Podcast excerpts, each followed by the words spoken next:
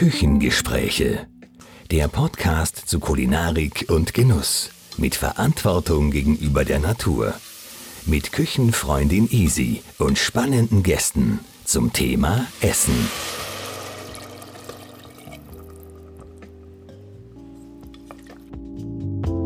Ich bin heute in der Tatari Marie, ein kleines neues Bistro in der Wiener Innenstadt, in dem Fleisch ganz pur als Tatar angeboten wird. Es gibt Klassisches vom Kalb und Rind, aber auch raffinierte Tatarköstlichkeiten. Dafür verantwortlich ist gemeinsam mit seinem Partner Küchenchef Dominik Stolzer. Von ihm will ich heute mehr über Tatar und die Zubereitung anderer Köstlichkeiten aus Fleisch erfahren. Guten Morgen, Dominik. Guten Morgen. Ich freue mich sehr, dass das hinhaut, dass wir uns heute sehen, weil ihr seid ja eigentlich noch mitten im Stress. Ihr habt, glaube ich, seit gut einer Woche geöffnet und äh, alles neu, alles frisch. Da hat man ja einiges zu tun. Und äh, die erste Frage, die sich mir echt stellt, ist, wie seid ihr aufs Tatar gekommen? Ja, guten Morgen von mir einmal. Ja, Stress, glaube ich, passt jetzt ganz gut. Erste Woche geöffnet. Sehr, sehr das Konzept wird sehr, sehr gut angenommen. Wir bekommen sehr, sehr gutes Feedback von den Gästen und ich bin ja wirklich sehr zufrieden damit. Wie sind wir aufs Tatar gekommen? Ich weiß nicht, Tatar ist mit Abstand eine der meistverkauftesten Vorspeisen. Es liebt fast jeder Tatar, egal welches, egal ob es vom Kalb, vom Rind, vom Fisch oder auch vegan ist. Und dann haben wir einfach gesagt, wir könnten was machen, was es so noch nicht gibt. Wir machen ein To-Go-Konzept, wobei man auch bei uns kleine Snacks im, in der Tatarie genießen kann und haben einfach gesagt, wir machen Tatar als Grundbasis, nehmen das pur her, einmal das Rind und einmal das Kalb. Wichtig ist bei uns aus Biofleisch vom Hannes Höniger von Lungergold und haben dann einfach noch gesagt, wir möchten nicht nur das klassische Tatar haben, wir möchten auch eigene raffinierte Kreationen haben und haben einfach dann gesagt, wir gehen einmal weiter und machen zum Beispiel alte Klassiker, wie zum Beispiel Vitello Donato, wo wir mit dem Kalbfleisch anfangen, wo wir eine Räucherfischcreme draufgehen, garniert mit Kapern und Jungzwiebel. Oder Caprese, wo wir wirklich das Bio-Kalbfleisch mit sonnengereiften Paradeiser marinieren, wo oben drauf ein bisschen Büffelmozzarella kommt. Dann ein bisschen im asiatischen Raum, wo wir eins mit Peanut Butter haben oder asiatisch mariniert. Und so ist es halt immer weitergegangen und weitergegangen und es ist ein sehr, sehr schönes Konzept daraus entstanden, was wie ein Baby ist, was in Kinderschuhen gesteckt ist und jetzt glaube ich sehr, sehr erwachsen schon ist. Und wir freuen uns dann darauf, den, den Wienern und Wienerinnen und allen, die in Wien unterwegs sind, unsere neuen Tatars dann wieder ab Frühling präsentieren zu dürfen. Also das heißt, wie oft wird sie die Karte auch anpassen oder wechseln? Also wird es Standards geben, nehme ich an, und dann wird es ein bisschen was äh, Saisonales oder habt ihr in die Richtung auch gedacht? Ja, ich sage, das Wichtige ist einmal, dass ich die zwei Standards haben, wie Rind, wie Rind pur und wie Kalb pur, weil das ist einfach das, wie man es total kennt. Was sehr wichtig ist, dass wir immer Veganes oben haben, was sich aber saisonal wechseln wird und ein Fischtatar, wo wir mit einer kleinen Fischzucht an der Rax mit Oberwasser zusammenarbeiten und dann versuchen wir einfach jetzt ab dem sage ich, ab dem neuen Jahr, dann ab 2023 Jänner, werden dann wahrscheinlich schon die neuen Kreationen wieder zwei dazukommen und wir werden dann stetig wechseln.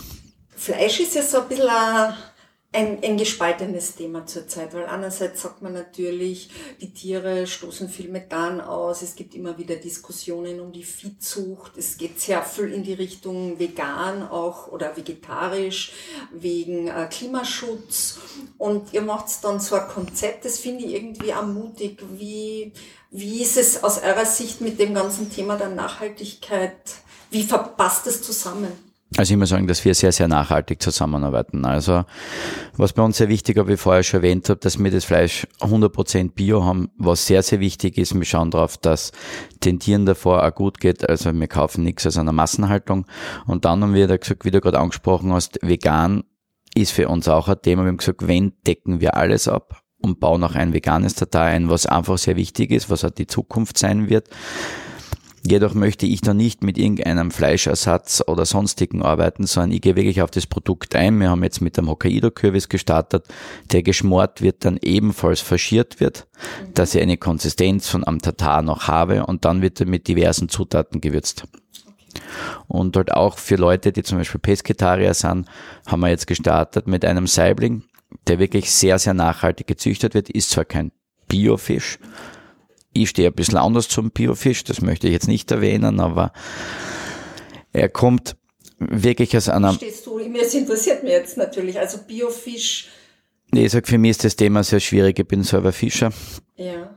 Leidenschaftlich arbeite ich mit Fisch und ich finde, was ist für mich ein Biofisch? Ich, ich finde, wenn ein Fisch in einem Top-Wasserqualität ist, dort geboren wird und dort gefangen wird und dann gegessen wird, ist das für mich, ist das für mich biologisch einfach, was die Natur auch ist.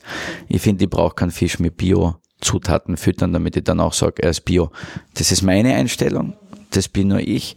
Äh, und ich sag, die Fischzucht, mit der wir zusammenarbeiten, der züchtet wirklich vom Ei an bis zum fertigen Fisch, finde ich wahnsinnig super gibt es in Österreich noch nicht so viele und sowas sollte man einfach unterstützen und die Qualität ist einfach top. Das ist ein Fischzug von Semmering, oder? Ja, ein Rax ist das in der Nähe von der Raxe. Kein Problem. Die? Oberwasser. Oberwasser, okay. Sehr gut. Du und ähm, wie, also die, welche Leute, so muss ich es formulieren, welche Leute kommen zu euch? Das sind jetzt schon vorwiegend Fleischesser, oder? Kommen, also oder kommen Leute, die jetzt sich vegan ernähren wollen? Das ist wie ein bisschen ein Beifang, würde ich jetzt sagen, wenn wir bei der Fischerei bleiben. Also was ist so eure Zielgruppe, die ihr vor Augen habt? Boah, ich würde sagen Zielgruppe, Zielgruppe. Ich würde der Zielgruppe nicht fest abstecken. Ich glaube, äh, jeder, der Tatar gerne hat, kommt bei uns vor, vorbei. Wir bieten sehr stark Variationen an bei uns. Also wenn die Gäste bei uns in unserer Tartarie Marie kleine Köstlichkeit essen. Dann bietet man meistens Variationen, dann so einen kompletten Einblick aufs Sortiment bekommen. Aber ich kann ja bei euch im, im Bistro was essen und ja, natürlich. trinken oder ich kann es, ihr habt ja sehr schöne so Takeaway-Boxen oder ich kann es mitnehmen. Ja, genau, man kann es vorbestellen, man kann es mitnehmen, man kann es direkt bei uns mitnehmen, entweder als Praline oder in einer als Einzelstück in einer Dreiervariation, in einer Vierervariation, sehr schön verpackt im Tartarie-Accessoire. Was oh. versteckt sich unter Praline? Ist das äh, auf die Größe zurückzuschließen oder? Ja, genau. Wir haben einfach gesagt, dadurch, dass wir die Variationenvielfalt mehr anbieten möchten und haben halt auch schon weitergedacht, vielleicht für den kleinen Snack in einem Büro oder bei einem Meeting. Und haben einfach gesagt, wir machen so eine Sechser-Praline, wo man sechs kleine Pralinen, also kleines, so circa ein Quader von 3,5 mal 3,5 Zentimeter, wo dann wirklich schön 30 Gramm Tatar drauf kommt mit der Garnitur und das hat man sechsmal. Ich finde das. Das liegt auf einem, auf einem Gepäckstück, oder? Ja, genau. Wir haben alles auf einem auf ein Erdäpfelnuss Butterbrioche drauf, außer das Vegane, das kommt auf einem Roggendinkel Gebäck. Und das Brot macht ihr selber oder habt ihr da einen Partner? Na, das Brot äh, ist, haben wir zusammen entwickelt mit einem Partner von uns, mit der Bäckerei Weichselbaum und der produziert das Brot für uns. Und da kriegt ihr kriegt ihr auch die Größen und Mengen natürlich sowieso, die ihr braucht, damit ihr das so. Genau, also wir haben eine, eine Größe, die wir geliefert bekommen und die Pralines schneiden wir dann frisch raus. Sehr schön. Du, aber du hast ja nicht immer äh, Tata gemacht. Du hast ja auch eine Vergangenheit als Küchenchef. Und da würde ich jetzt gerne ein bisschen eine Tiefenbohrung machen in Richtung äh, Fleisch verarbeiten, also eben auch was für die Hörerinnen und Hörer interessant ist, die daheim unterwegs sind. Du warst ja vorher im, im Hotel Sache, ich glaube, das war deine letzte Station. Wie, vielleicht magst du kurz was zu deinen, überhaupt deinen Stationen sagen, was du schon gemacht hast in der, in der Küche, wie so ein bisschen deine Historie war. Ja, äh, naja, jetzt bin ich seit knapp 24 Jahren jetzt im Gastgewerbe tätig, habe 99 meine Lehre begonnen einem kleinen Familienbetrieb, habe Doppellehre gemacht zu Koch- und Restaurantfachmann. Bin dann über einige Stationen in Österreich nach Deutschland gekommen, habe in Deutschland dann als Sous-Chef begonnen und war dann dort zum ersten Mal in meinem Leben Küchenchef, Küchendirektor. Auf der Nordseeinsel Spiekeroog, in der Spiekeroger Leidenschaft. Das waren sechs Betriebe, die zusammengehört haben wo ich von einem Tag auf den anderen Tag auf einmal das übernehmen durfte. Bin dann, das war keine leichte Aufgabe, nehme ich an, dass, wenn man da so reingestoßen wird. Das waren sehr kurze Nächte und sehr lange Tage. Und bin dann von dort einfach zurückgekommen nach Österreich und habe dann die Chance bekommen, mh, das Hotel Dungelingas am Camp. Das habe ich damals also geschlossen und mit einem neuen Konzept, das La Pura, wie mein Selfresort wieder eröffnet. Und habe da zum ersten Mal selber die Küchenlinie schreiben dürfen, auch mit einem Kochbuch. Weitere Stationen waren am Leusium in der Südsteiermark in Ehrenhausen. Habe das ebenfalls eröffnet mit meiner Küchenlinie und dann kam irgendwann einmal auf, warum gehen wir nicht einmal nach Wien? Und Woher bist du ursprünglich? Also ich bin Steirer aus Murek und bin halt dann nach Wien gegangen. Habe im Hotel Bristol begonnen und dann durfte ich in das altehrwürdige würdige Hotel Sacher wechseln. War, glaube ich, für mich in der Karriere bis jetzt zur Selbstständigkeit, muss ich sagen, sicher die schönste Arbeitsstelle, war immer ein Wunsch von mir, dort Küchendirektor sein zu dürfen. Waren wunderbare sieben Jahre. Es war einfach was anderes, sehr herausfordernd. Was hat so schön gemacht? Was hat so schön gemacht? Einerseits einmal im Hotel Sacher zu arbeiten, weil ich glaube, das kennt man wirklich weltweit durch die Original Sacher Torte. Ich habe dort ein Wahnsinnsküchenteam aufgebaut, wo wirklich, wenn wir zusammen durch dick und dünn gegangen sind, über sechseinhalb Jahre lang, wo, glaube ich, jeder für den anderen da war. Das war wie eine Familie. Super familiär geführtes Hotel vor allem. Sehr, sehr guten Kontakt und wirklich sehr, sehr gute Gespräche mit den Eigentümern. Sage ich, was einfach das Ganze leichter macht. Das war sehr offene Gespräche vor allem.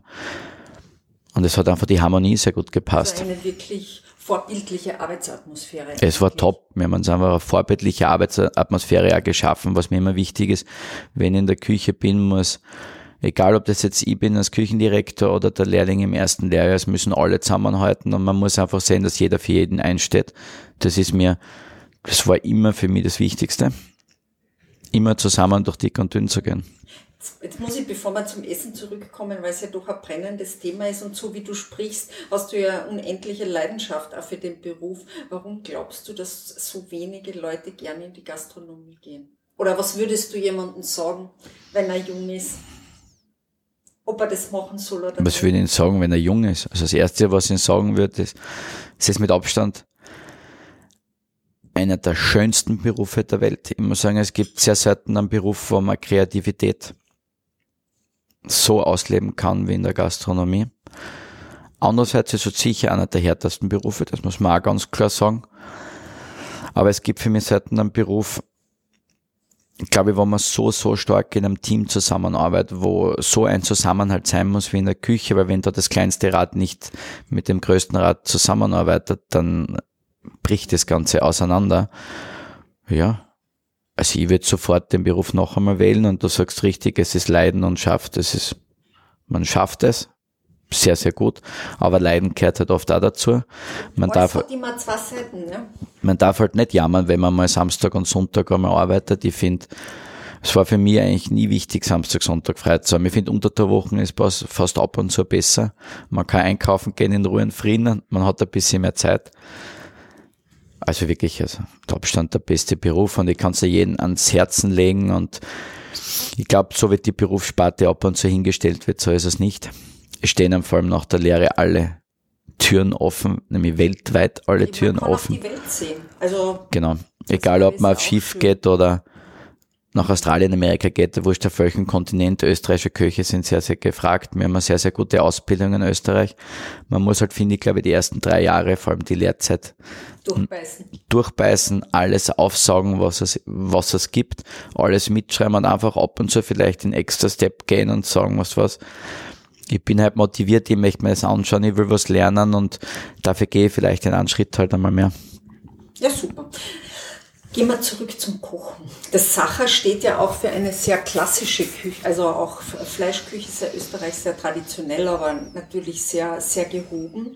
Und äh, wenn du jetzt äh, jemanden, der daheim kocht, jetzt steht Weihnachten vor der Tür, Braten äh, werden gemacht, vielleicht können wir so ein bisschen über die verschiedenen Orten reden von Schweinsbraten, äh, Rindsbraten, Kalbsbraten oder sonstiges. Also das äh, was du empfiehlst, damit das Tier nicht tot gebraten ist, sondern einfach auch noch saftig bleibt, mit welchen Temperaturen soll man arbeiten, wie soll man würzen, wie, das finde ich vor allem auch immer spannend, wenn man Gäste hat, ja, und man sagt, ja, ich möchte gerne einen schönen Braten machen, aber der Braten ist halt das Hauptgericht und vielleicht gibt es da vorher ein Aperitif und irgendwie eine Vorspeise, aber ich möchte dann jetzt eigentlich auch nicht bis zum letzten Moment noch in der Küche stellen und dann noch die Soße montieren und ich weiß nicht, was noch zu tun ist, kann ich das irgendwie so vorbereiten, dass ich den Braten warm halten kann? Und bei welchen Temperaturen. Also wenn du da so ein bisschen aus deiner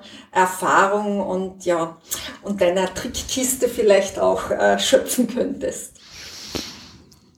Ja, Braten finde ich schon was Wunderschönes, vor allem in Österreich hat der Klassiker der Sonntagsbraten, glaube ich. Ne? Herr Steirer muss ich sagen, ganz klar, mein Favorit ist sicher der Schweinsbraten. Ja, dann fangen wir gleich bei dem an. Also gibt für mich wirklich nichts Besseres, vor allem da kannst du wirklich alles dazu essen, egal ob man, Steirisch Wien ist zwar ein bisschen ein Kontrast, wir machen das Kraut ein bisschen säuerlicher in der Steiermark, die Wiener machen das Kraut ein bisschen süßer. Man kann Erdäpfel dazugeben, man kann Servettenknädel, Semmelknädel, Krammelknädel, du kannst alles da dazugeben. Schweinsbraten mache ich selber wirklich sehr gern. Jetzt ist die perfekte Jahreszeit dazu. Also im Sommer mache ich es nicht gern, das ist mir so ja, ein bisschen zu schwer.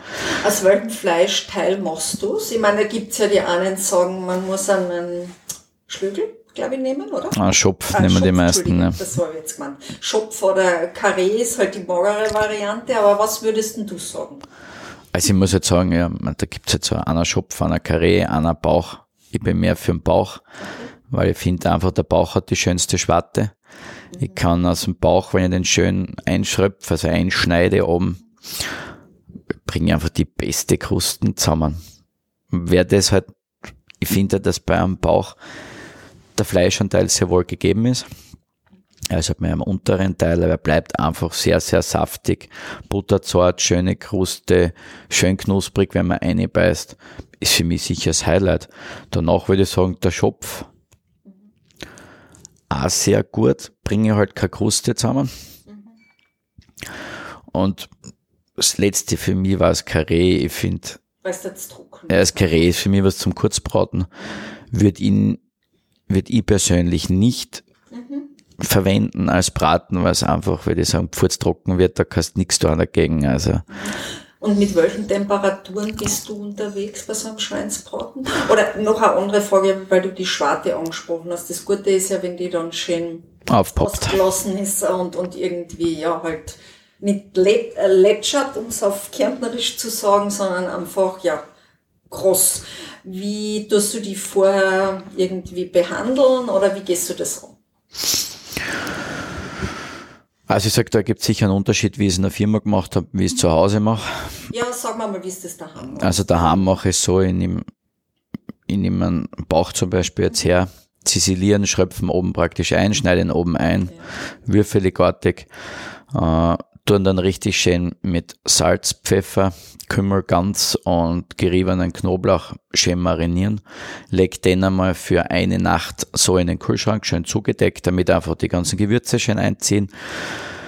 Stell mir dann parallel über Nacht dann Fond auf, also meistens ein Fond aus Schweinsknochen mit schön Gemüse drinnen, also Wurzelgemüse, Karotten, gelbe Rüben, Sellerie, Zwiebeln mit der Schale, ein bisschen Knoblauch, ein bisschen Suppengrün. Lorbeer, Wacholder, Pfefferkörner, eine Spur Salz. Eine Spur Salz, das stelle ich mir einfach auf, damit ich was zum Übergießen habe. Ja. Und am nächsten Tag gebe ich dann auf in eine Reindl rein, mhm. gebe dann immer sehr, sehr niedrig von der Temperatur her, fange ich an bei 120, 130 Grad, mache das einmal so eine halbe, dreiviertel Stunde, dann übergieße ich das erste Mal, dann gehe ich mit Temperatur langsam höher auf 140, 150 Grad tun ständig übergießen. Das ist bei mir dann so ganz gemütliche Stunde, eineinhalb Stunden und dann stich ich ins erste Mal an, dann merke ich aber in der Mitte schon schön weich wird das Fleisch und wenn das Fleisch dann eigentlich schön, wenn ich merke, es ist knapp vom Weich werden, ja. Dann fange ich Temperatur erhöhen an, gehe dann rauf auf 180 für circa 10 Minuten, 15 Minuten und dann gehe ich rauf auf 230, wechsle da von Ober-Unterhitze auf die Grillen auf mhm. Oberhitze und schaue dann, dass einfach die Kruste nochmal richtig schön auspoppt. Genau. Und wenn ich jetzt, also wenn du jetzt Gäste hast und du willst das ein bisschen vorbereiten, wie lang bzw. bei welcher Temperatur kannst du diese Qualität dann halten? Oder würdest du es dann erst ganz zum Schluss noch einmal aufgetragen und die Krusten?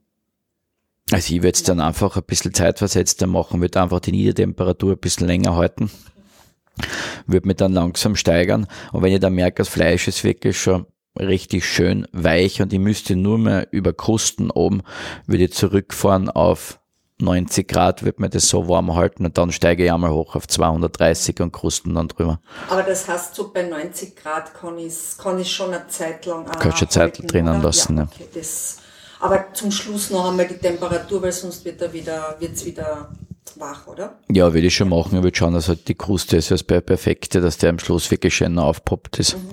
Okay. Ja, sehr gut. Schweinsbraten. Wie tut man beim Rindsbraten? Der hat ja auch großes Potenzial, dass er trocken wird. Rindsbraten, Rindsbraten habe ich, glaube ich, von meiner Oma gelernt.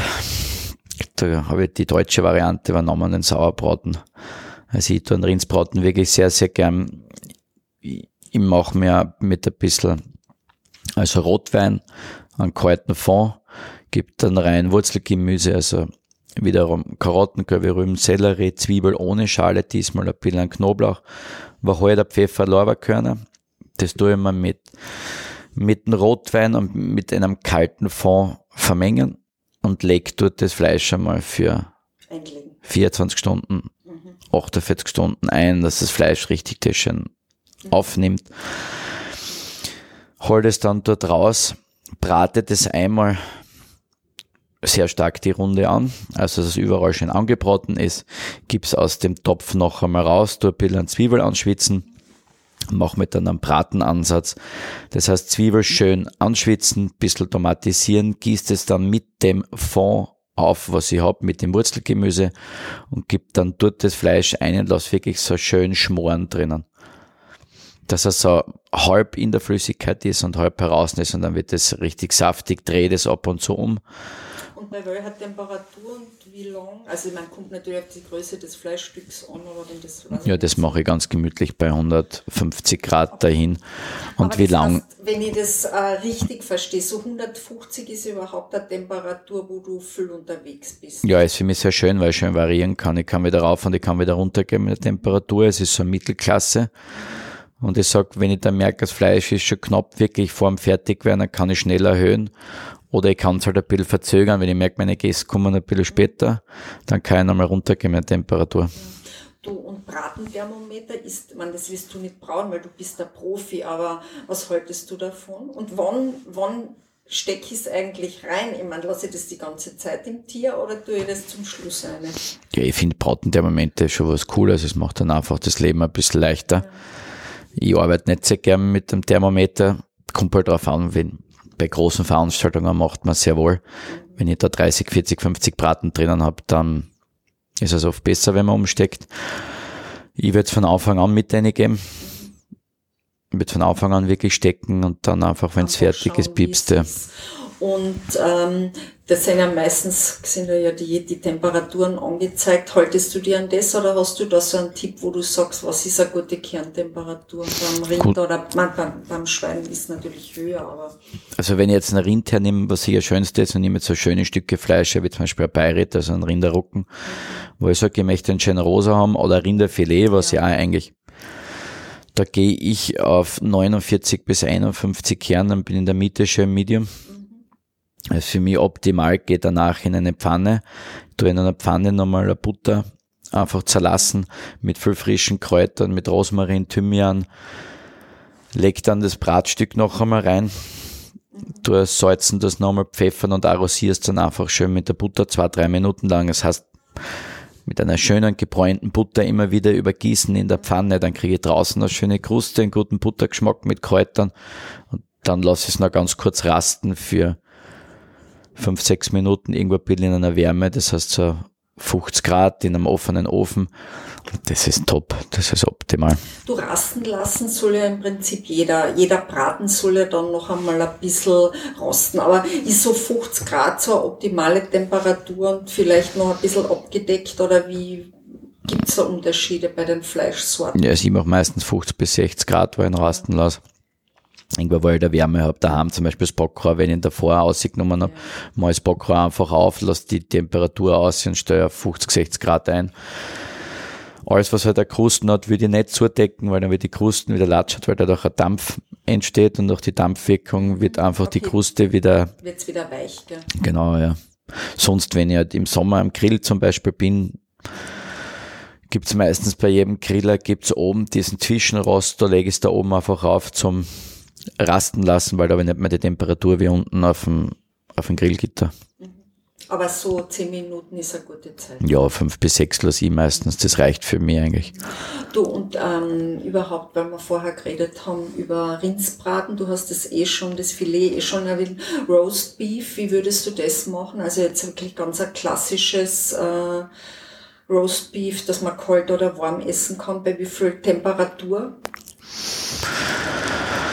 Roastbeef, Roastbeef ganz klassisch würzen. Da kommt halt dann der Senf dazu, danach scharf anbraten. Und Roastbeef 4 Rinderfilet vorisse mit einer sehr niederen Temperatur. Das heißt, nieder ist für mich, da gehe ich runter auf 80 Grad. Mhm. Und dann lasse ich es wirklich ganz langsam über eineinhalb Stunden circa, bis ich wieder die 49, 50 Grad vom Kern erreicht habe. Oder halt, ich merke das am Fleisch, wenn ich es halt angreife. Und dann entweder direkt servieren, feine Tranchen aufschneiden, direkt servieren mit einer schönen Soße, schöne Demiglas dazu oder Pfeffersauce, was man machen will. Und fürs Kalte lasst es einfach dann auskühlen, in den Kühlschrank reinlegen über Nacht, wenn es schon durchgekühlt ist und am nächsten Tag mit der Aufschnittmaschine einfach fein aufschneiden. Und ein bisschen heraus liegen lassen, genau. dass wieder eine ordentliche Temperatur hat. Ja, sehr, sehr schön. Aber bevor man das Fleisch hat, muss man es ja auch kaufen. Ich meine, ihr habt ja in der Taterie Marie den Hannes Hönneger mit seinem Lungergold, der euch das beste Biofleisch bietet. Aber was wären deine Tipps so für normale private Menschen, die halt ja Fleisch kaufen? Wo, auf was würdest du sagen, muss man Wert legen beim Fleischeinkauf? Also ich sage, wenn ich die Chance habe und ich habe wirklich einen Fleischer, Schrägstrich Metzger bei mir in der Umgebung, würde ich immer dorthin gehen. Weil ich finde, das ist authentisch. Ich mag das viel lieber, wenn ich beim Fleischer drinnen stehe, von meinem Fleischer meines Vertrauens und sonst ja die Großketten in, in Österreich, die Supermarktketten, finde ich haben eine sehr, sehr gute Fleischqualität würde aber dort meistens direkt aus der Vitrine nehmen, wird man es frisch runterschneiden lassen. Wie bevor er es abbackelt, denn eben erstens für mich ist es wieder Nachhaltigkeit, weil es nicht den 5500 Plastikbackerler drinnen habe. Und die kann man selber wählen, welche Stärke ich gerne habe. Ich meine, sehr viele arbeiten schon mit Reifestränken, was wirklich ein bisschen Dry Agen und so, was für den Sommer vor allem beim Grillen sehr, sehr cool ist. Und die wird es immer frisch dann holen von dem Metzger, der dort ist. Und Bio ist für dich äh, ein Musskriterium? Bio für mich, ist für mich kein Musskriterium. Ich sage jetzt beim Tatar war es für mich 100% ein Musskriterium. So wenn ich privat bin, nicht. Ich muss halt nur wissen, wo das Fleisch, will ich schon wissen, wo es herkommt. Also es muss für mich AT sein. Ich will kein schwammiges Fleisch haben. Ich will kein aufgespritztes Fleisch haben. Das sieht man eigentlich. Also ich sehe schon.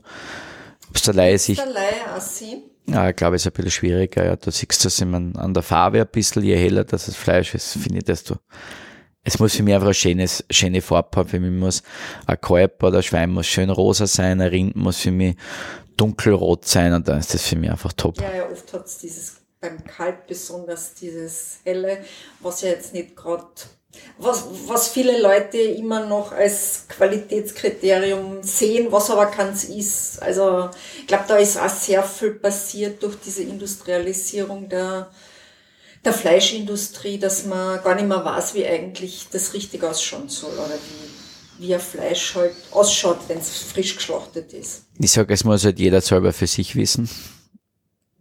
Ich muss sagen, mir hat das Thema sehr stark interessiert. Ich habe sehr oft schon Schweine geschlachtet. Ich wollte mir das einfach anschauen. Ich Kälber geschlachtet, selber zerlegt, Rind selber zerlegt. Und dann hat man einfach einen anderen Zugang zu dem Tier, finde ich. Für mich ist immer wichtig, dass ich eigentlich alles von einem Tier verarbeite. Also habe ich sehr, sehr stark in der Küche immer drauf geschaut. Also für mich war Nose to Tail immer sehr wichtig. Ich brauche nichts wegschmeißen davon. Ich kann aus allem irgendwas machen, aber wenn ich sage, da ist jetzt zu viel Fett drauf oder zu viel Sehne drauf, dann schneide ich das ab und kann mir daraus eine Soße ansetzen, weil der Geschmack ist in der Sehne und dem Fett da drinnen. Und setze mir da eine schöne Soße damit an. Also ich finde, ein Tier sollte nicht umsonst sterben. Man sollte einen Respekt davor haben, wenn das schon gestorben ist, damit ich es halt essen darf. Und dann muss ich schauen, dass ich eigentlich alles verwende. Und ich glaube, die österreichische Küche ist da sowieso sehr, sehr stark, egal ob man ein Wiener Bruckfleisch hernehmen, wo bis zu einer Ort dahin wirklich die Innereien komplett verwertet werden. Ich finde es sehr schön, dass Innereien die letzten Jahre wieder richtig einen Aufschwung kriegen, dass das wieder zurück ist und nicht nur die Edelteile von einem Tier verwendet werden, weil ich finde, ein Tier sollte nicht für vier Teile sterben. Oder ich meine, in Österreich kommt noch dazu ein Tafelspitze, ein Tafelstück. Dann ist bei den Leuten denken eh schon jetzt, sage ich fast vorbei, weil ein weißer Scherzel, schwarze Scherzel, das kennen die meisten eh nicht, das kennen sie vielleicht als ja, dass man es für Tatar hernehmen kann und ein bisschen als, als Rinderbraten. Aber ich finde es einfach super, dass man alles verwerten kann. Wobei ich sagen muss, die österreichische Küche, gerade wenn man so ein bisschen in der Historie schaut, was es da für tolle Rezepte eigentlich gibt. Also da eigentlich vorbildlich, wenn man, wenn man sich das anschaut, wie da alles verarbeitet worden ist. Ja.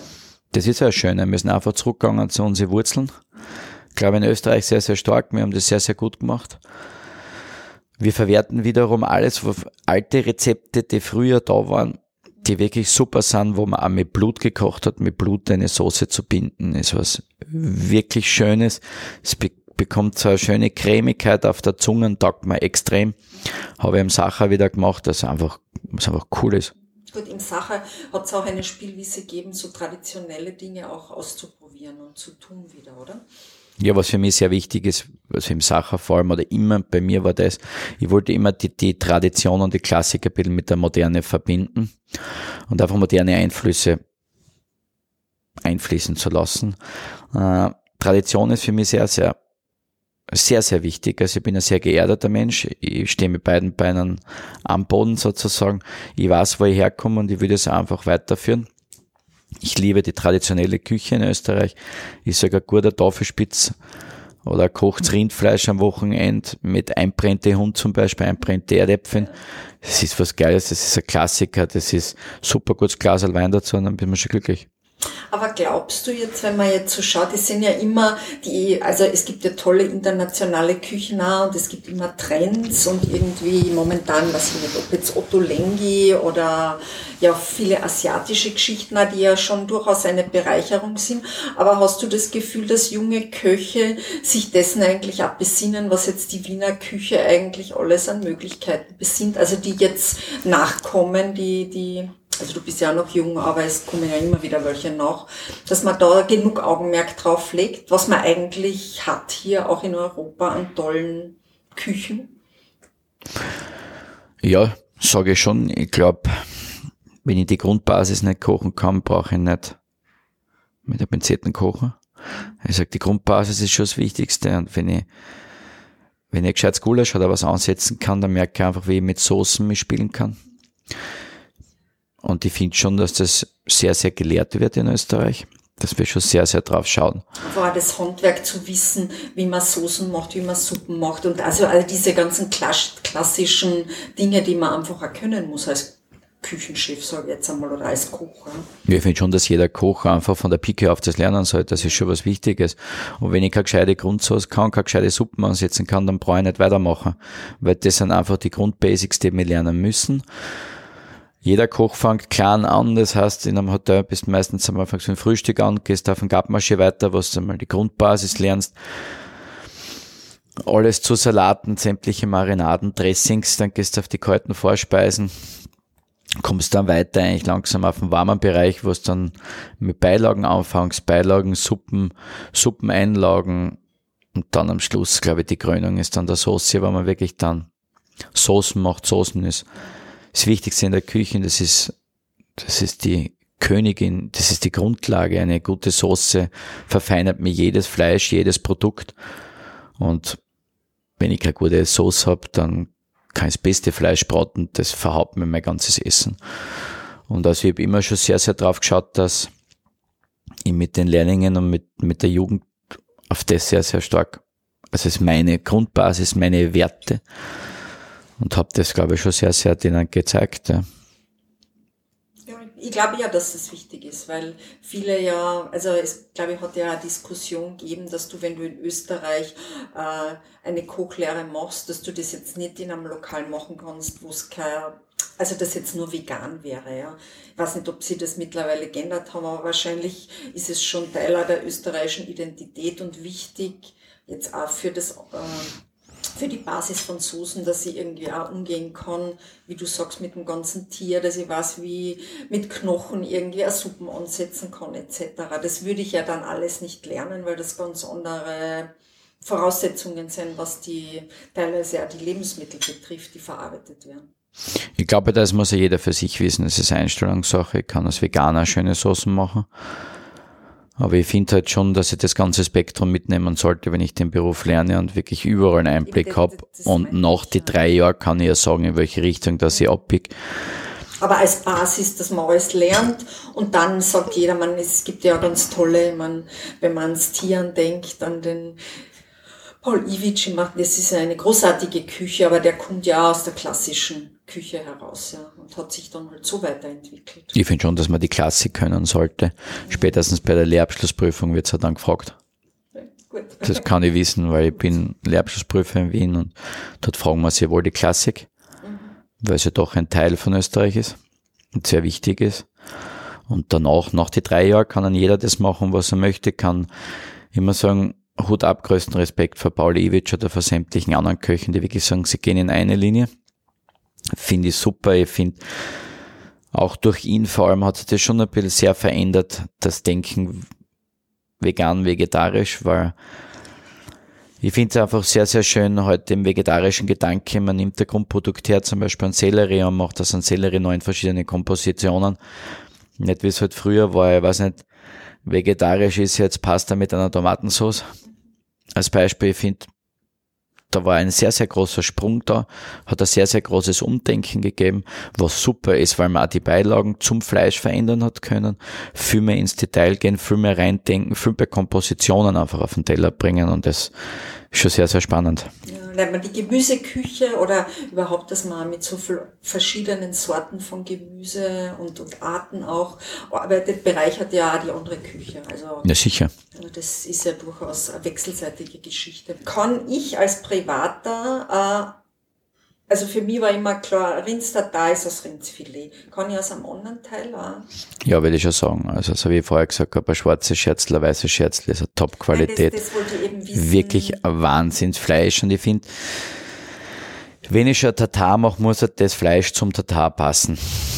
Finde ich. Also es ist, Klassik ist das Rinderfilet, ja, brauchen wir nicht reden. Rinderfilet kostet ein Kilo im Einkauf 60, 70, 80 Euro. Ist schon ein bisschen eine andere Geschichte, das muss man sich da mal leisten können. Ich glaube aber, dass es den Leuten gar nicht darum geht, sondern also, dass das eher aus der Sorge kommt, ich kann das rohe Fleisch nicht essen. Beim Filet ist es sozusagen gelernt, ein Carpaccio oder eben ein Rindstartar, das ist das Filet und das kann ich essen. Also welche anderen Fleischteile sozusagen roh zu verzehren sind. Jetzt ist mir schon klar, dass man kein rohes Schwein essen, kann man vielleicht essen, aber ist wahrscheinlich gesundheitlich jetzt eher problematisch und schmeckt da nicht so gut. Aber beim Kalb und beim Rind könnte ich theoretisch alles roh essen. bis auf die Innereien, ja. bis auf die Innereien sicher kein Problem. Es geht halt beim, jedes Tier hat gewisse, gewisse Fleischteile, die für gewisse Zubereitungen einfach ja, da sind, wo ich jetzt sage, ich kann draus ein Tatar machen, ich kann draus ich, ich muss es schmoren, weil einfach die Kompaktheit vom Fleisch zum Beispiel anders ist.